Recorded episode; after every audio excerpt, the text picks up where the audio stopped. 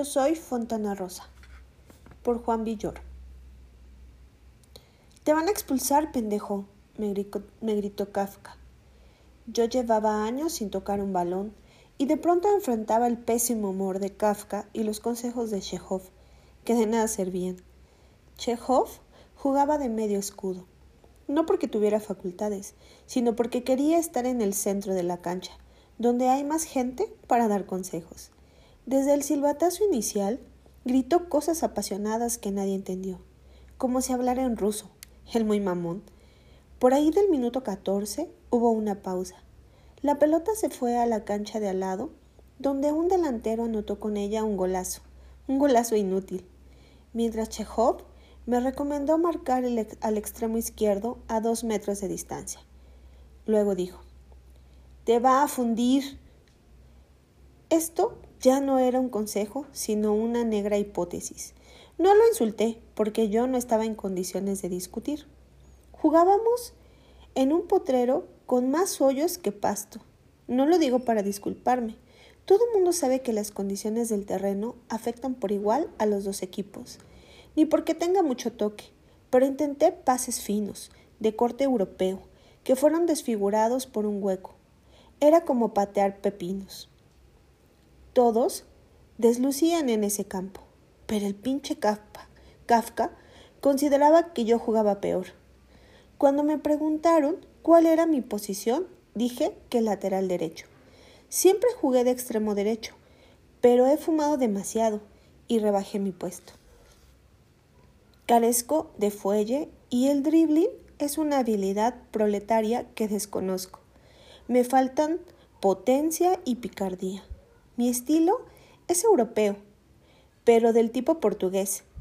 Ni muchas carreras, ni muchos desbordes, pases elegantes, alguna que otra pared, un fútbol de clase que no siempre se aprecia. Por desgracia, yo parecía un portugués en Angola. Todas las canchas populares de México están en África. Había que oír esos gritos y ver esa tierra agrietada. Una contienda intertribus donde cada encontronazo hacía que una espiral de polvo subiera al cielo como una plegaria primitiva.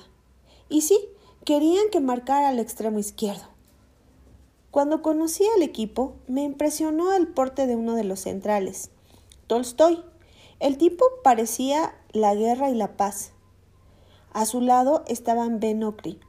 Tenía facha de basquetbolista y terribles ojos color carbón. No sé quién es Ocri. Soy escritor, pero leo poco porque no quiero influenciarme. Supongo que es un africano. En el fútbol está de moda tener africanos. Además, esa cancha era perfecta para un prófugo de los leones. Al otro lado, del lateral izquierdo, se movía el inquieto Kawabata, un zurdo natural que disparaba diagonales imprevistas. Tampoco he leído Kawabata, pero vi una película super cachonda basada en un texto suyo. Nuestro 10 era Cortázar. La verdad, era el único con la idea de lo que hacía. Tocaba el balón como si hubiera nacido en Argentina. Un crack. Lo malo es que sus pases iban a dar a Joyce, un presuntuoso que se sentía hecho a mano. Cortázar le puso el balón en bandeja y Joyce disparó a las nubes o al cielo gris donde debería haber nubes. Luego sonrió como si sus errores fueran geniales. Aunque los demás también se equivocaban, desde el principio se ensañaron conmigo. Por ahí del minuto 28, el extremo izquierdo me rebasó con facilidad. Siguió de largo y Tolstoy y Ben Okri le salieron al paso. Los centrales demostraron lo que puede la, lo que puede la fuerza bruta ante un jugador habilidoso. Lo hicieron sándwich. El árbitro decretó penalti. Así nos metieron el primer gol. 28 minutos sin gol. Podía ser visto como una proeza para nuestro equipo, pero Hemingway, que solo se animaba cuando había un conato de bronca, me vio con esos ojos que en las canchas reglamentarias significa nos vemos en los vestidores. Y en las canchas donde no hay vestidores significa te voy a partir la madre sin que haya que precisar el escenario. En la siguiente oportunidad en que el extremo izquierdo se quiso lucir, traté de meterle una zancadilla, pero me salió una patada. Vi la tarjeta amarilla. Entonces fue cuando Kafka me dijo que me iban a expulsar por pendejo. Él era nuestro capitán. Siempre he respetado los códigos de fútbol, pero no me gusta que un tipo con pelo de roedor, de hámster, para ser exacto, pusiera en entredicho su autoridad haciéndole caso a Chekhov, que me ordenaba como si fuera Jan Chuif. ¡Abre la cancha! ¿Sabía él que dos horas antes yo estaba fumando mi quinto cigarro del día? ¿Que la coca y el trago me ayudan a vivir siempre y cuando eso no implique correr? ¿Que la barriga me pesa como si fuera de otra persona? Que la última vez que visité a mi exmujer el elevador estaba descompuesto. Tuve que subir por la escalera y llegué arriba con una cara tan preocupante que ella se abstuvo de insultarme. Obviamente no sabía nada. Él era Chekhov, instructor de inferiores. A su lado, Kafka parecía dispuesto a enviarme a una colonia penitenciaria. Jugaba por mi libertad, como todos los hombres de palabra verdadera, según dice el subcomandante Marcos. Pero yo enfrentaba un desafío superior. Estaba arrestado en la cancha. Nuestro equipo llevaba nombres de escritores en los dorsales. Eso era especial. Más especial era que mis diez compañeros trabajaban en la policía. Alguna vez le dije a mi ex esposa, entonces mi novia, que el fútbol significaba un estado de ánimo. He llorado con los goles del Cruz Azul y mi única fractura se debió al fútbol. Pateé el refrigerador cuando nos eliminó el Santos. Afición no me falta. Cada vez que atravieso un parque y veo niños jugando, anhelo que se les vaya la pelota para devolvérselas con un toque que considero maestro, aunque le pegue el carrito de algodones de azúcar. Lo que me molesta es correr. El organismo se degrada con ese desgaste disfrazado de ejercicio. Correr envilece y correr en el trópico o a dos mil metros de altura envilece dos veces. Los mexicanos debemos caminar. El problema, mi problema, es que ese partido podría ser mi salvación. El fútbol regresaba como el peor estado de ánimo, la angustia del hombre acorralado. La mañana empezó mal. Abrí el periódico y vi el marcador del narcotráfico. Cuatro ejecutados, dos en Zamora, mi ciudad natal, y dos en Guadalajara, donde estudié la universidad. Las ejecuciones se habían convertido en mi horóscopo. Si las víctimas caían en sitios que tenían que ver conmigo, el día era atroz. A pesar de las señales en contra, salí a la calle y no solo eso, salí con el mecate. Me pidió que lo acompañara a Ciudad Moctezuma a ver a un mecánico baratísimo.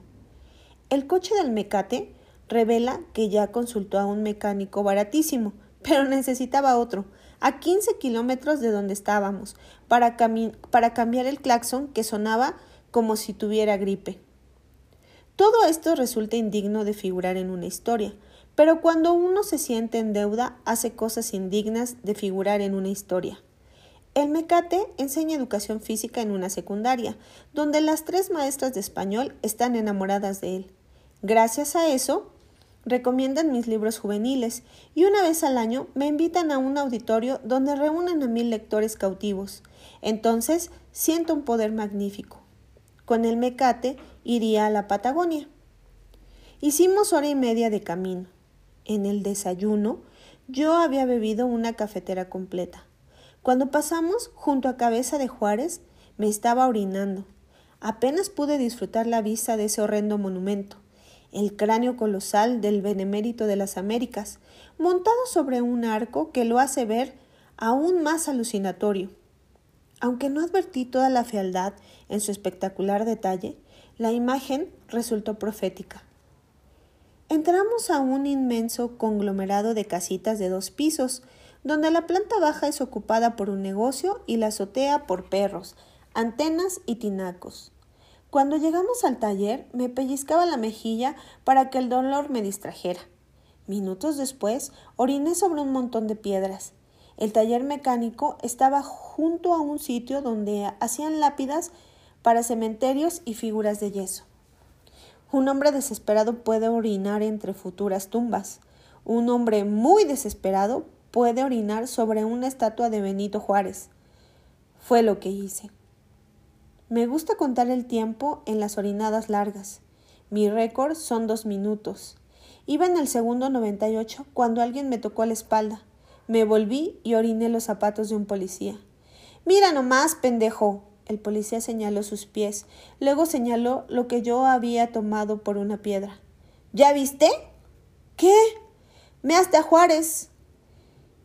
Me acuclillé para ver la piedra y comprobé que, en efecto, se trataba de un busto en miniatura del benemérito de las Américas. A su lado estaban Morelos con su pañuelo en la cabeza, Carranza con sus barbas, Allende con sus patillas. ¿Cómo no los había distinguido? Cuando me incorporé, un pelotón rodeaba al policía. Me vieron como si mis orines hubieran apagado la flama del soldado desconocido. Los policías estaban allí para escoger una lápida en memoria de un compañero acribillado. La ocasión era solemne. Eso me lo dijeron después. En ese momento solo criticaron lo que yo había hecho. Orinar una propiedad privada, ajena, es delito. Mancillar un símbolo patrio es un delito peor. Los policías de Ciudad Moctezuma llevaban un uniforme algo distinto al de los del DF, pero eso los distinguía menos que otro detalle. Eran juaristas convencidos. Mi suerte había sido pésima. La cabeza de Juárez es la que más se parece a una piedra redonda.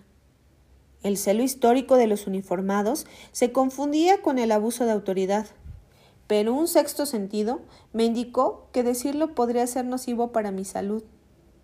Me llevaron a la patrulla sin que pudiera despedirme del mecate. En el camino a la delegación politizaron mi arresto.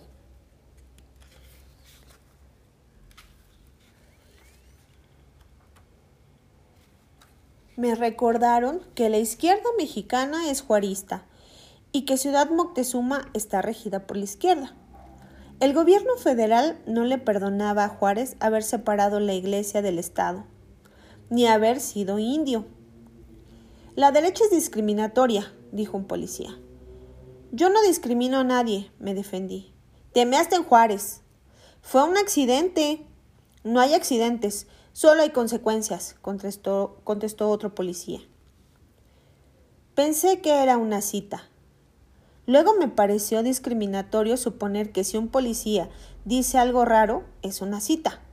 Guardé silencio para no parecer antijuarista. Nos fuimos a la delegación porque hubo un 28 y un 04. Eso dijo el radio. La patrulla se desvió primero a una licorería que había sido asaltada y luego a una escuela donde encontraron una mochila con marihuana, que no era de nadie. Vi trabajar a los policías durante hora y media con dedicación. Esto resquebrajó algunos prejuicios que tengo sobre las Fuerzas Armadas. La siguiente sorpresa vino cuando me preguntaron a qué me dedicaba. Soy escritor. ¿Le gusta el fútbol? preguntaron, como si hubiera declaración entre si hubiera relación entre las dos cosas. El fútbol es un estado de ánimo, dije, para demostrar que soy escritor. La frase no les interesó. Uno de los policías me escrutó como si buscara mis obras completas en el nacimiento del pelo. A ver, ¿quién escribió la vorágine? Estaba muy nervioso y aún no me acostumbraba a respetar a la policía. Cuando el uniformado dijo vorágine, pensé que en su condición de iletrado, malpronunciaba un título francés, algo así como La Orange. Como no sé francés, no quise ser pedante ni arriesgarme en falso con un autor. No sé. No creyeron que fuera escritor. El operativo 28 y el 04 retrasaron a la patrulla en su principal meta del día, un partido en cancha grande. No les daba tiempo de dejarme en una celda y tuve que acompañarlos. En el trayecto sonó el radio. Houston, tenemos un problema. Luego siguió una conversación que la estática volvió incomprensible. Llevamos un elemento. El policía que iba al volante dijo en su radio. Fuimos los últimos en llegar al campo. Los demás ya estaban vestidos, con camiseta a rayas y negras, como el, como el Inter de Milán. Nos falta un jugador, me explicó el policía que me había arrestado. Fue así como me entregaron la camiseta de Fontana Rosa. Para ponértela tienes que aprender esto. Me dieron una tarjeta. El ayuntamiento izquierdista había lanzado un peculiar programa de promoción de la lectura entre los policías. Les daba uniformes a condición de que portaran nombres de escritores. Para vestir la camiseta había que saber quién era el autor que la respaldaba. Después del partido se celebraba una velada literaria. Leí mi tarjeta. Roberto Fontana Rosa fue un, humorista que ayudó a pensar en serio. Dibujó las series de Boogie, El Aceitoso e Inodoro Pereira. El Renagu, hincha del Rosario Central, escribió inmortales cuentos de fútbol. Su libro, Una lección de vida, resume en su título lo que dejó a sus lectores. Cuando murió, las barras pidieron que el estadio de Rosario llevara su nombre. Se reunía a hablar con los amigos en el café El Cairo. Allí, una taza no deja de echar humo, por si el negro regresa. Hace años escribí una nota un poco displacente sobre una lección de vida. Quería mostrarme como escritor sofisticado y no me pareció correcto elogiar a un caricaturista. Ahora, la camiseta con su nombre podía congraciarme con los policías. Me la puse como una segunda piel. El policía que había conducido la patrulla resultó ser Chekhov. Justo cuando pensaba que un buen rendimiento en el partido podría salvarme, se acercó a decir Estás arrestado, vas a jugar, pero estás arrestado. ¿Puede alguien sobreponerse a semejante presión? Tenía tantas ganas de hacer las cosas bien que las piernas me temblaban. He omitido un detalle que no me queda más remedio que decir. Cuando los policías me detuvieron, les ofrecí un billete de 50 pesos. Me vieron con el rencor de un pueblo especialista en sacrificios humanos. Entonces les ofrecí 100 pensando que había un problema de cotización. No aceptamos sobornos. Esto no es el DF. Había caído en un andurreal donde la norma era inflexible. Cuento esto para que se comprenda mi angustia en la cancha. Esos policías no me iban a perdonar así nomás. Todo les parecía grave. Eran fanáticos juaristas que no se corrompían y esperaban que yo frenara al extremo izquierdo. Me apliqué en la marca como si me entrenara el dictatorial La Volpe. Pero fui rebasado, metí el pie en un agujero, tropecé con Tolstoy, la pelota me rebotó en la espalda y el enredo se convirtió en un pase para el centro delantero rival. 2-0. En el segundo tiempo, la vista se me nublaba de cansancio, pero no me rendí. En algún minuto impreciso recibí un balón elevado. Lo maté con el pecho, y chuté con efecto. El balón salió como un planeta en miniatura, girando sobre su eje, y fue a dar al rincón donde anidan las arañas. En caso de contar con redes, aquello se hubiera visto como un golazo. El único problema es que esa era mi portería. Hemingway llegó dispuesto a matarme. Los valientes no asesinan, cité la frase con que Guillermo Prieto salvó la vida de Benito Juárez. Debo recordar que los policías juaristas respetan sus principios. Hemingway me perdonó la vida. Se podría pensar que el marcador de tres goles en contra, las condiciones del terreno y mi escasa capacidad de respirar en ese aire cuajado de polvo podrían desanimarme, pero no fue así. Corrí por mi libertad, me barrí aunque no fuese necesario y fracturé al extremo izquierdo. El árbitro fue sádico. En vez de sacarme la segunda tarjeta amarilla y luego la roja, me sacó directamente la roja para enfatizar mi torpeza.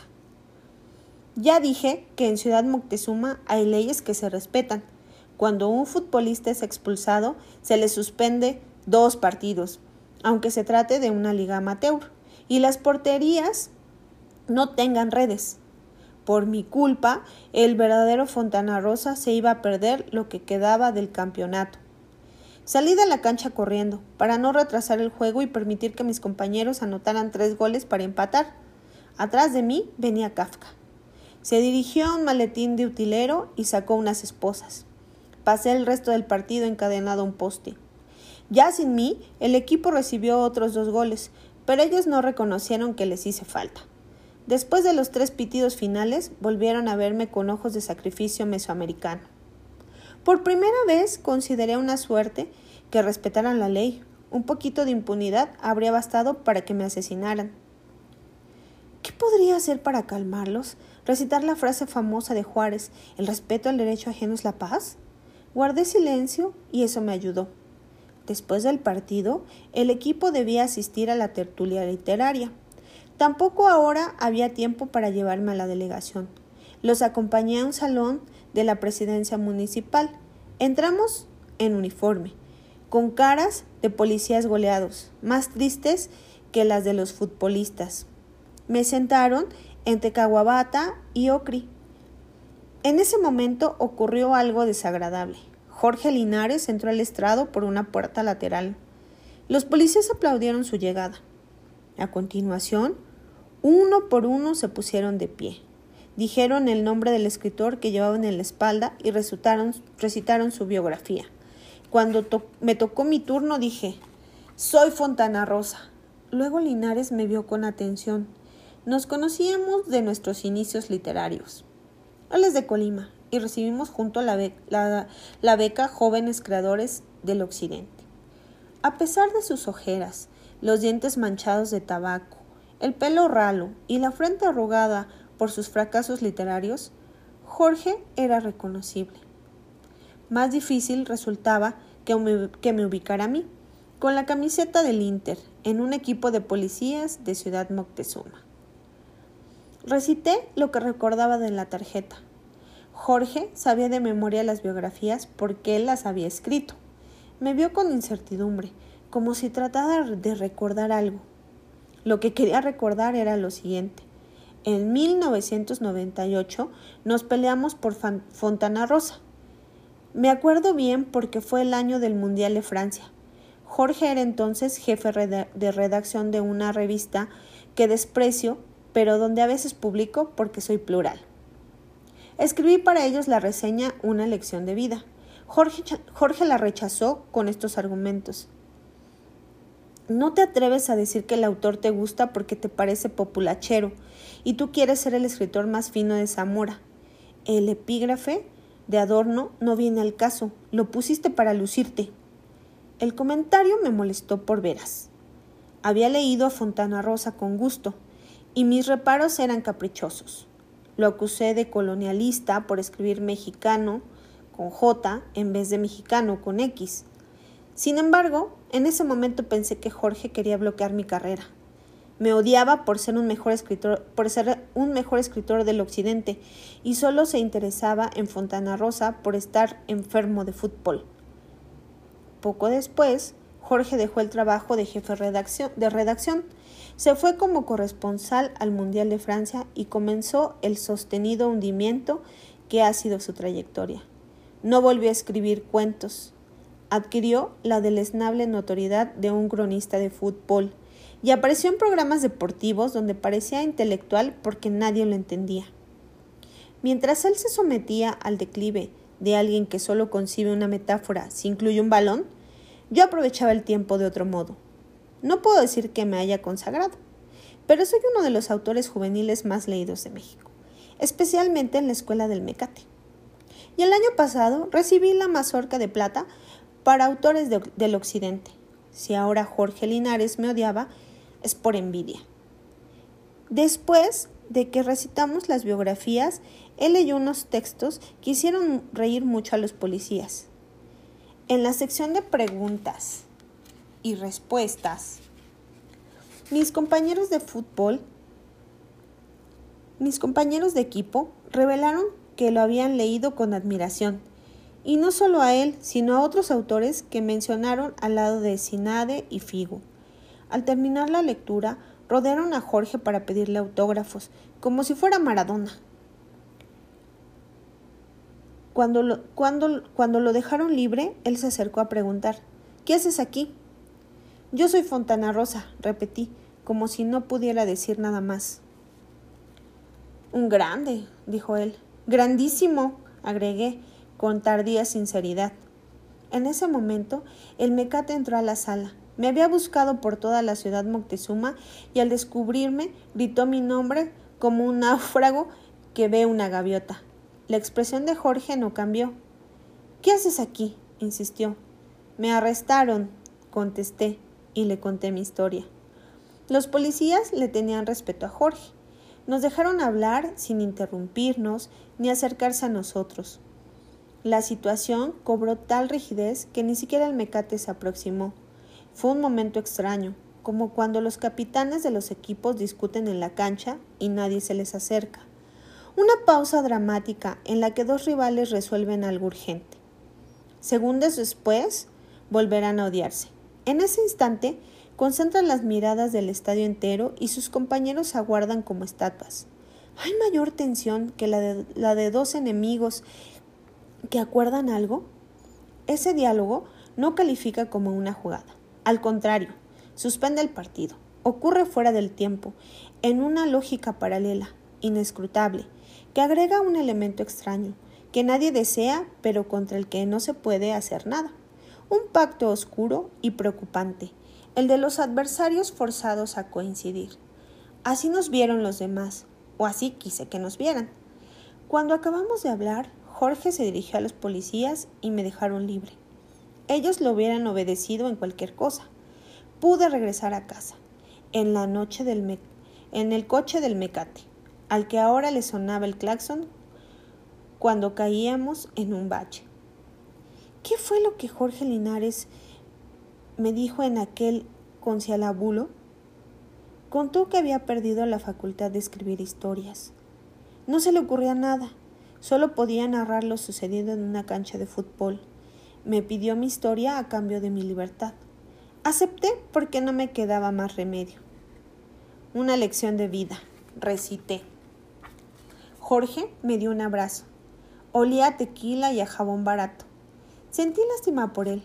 Luego me irritó no haberme dado cuenta de que lo mío era una gran historia. Al despedirme, Jorge se hizo el interesante. Un defensa debe dejar que pase la pelota o pase el jugador, pero no a los dos. La literatura es igual, a veces pasa la historia, pero no el autor. El hijo de puta se quedó con mi cuento. No digo que yo lo hubiera escrito como Borges, pero sí como un mejor escritor del occidente. Modestia aparte, él tiene el tema, pero no tiene mi voz.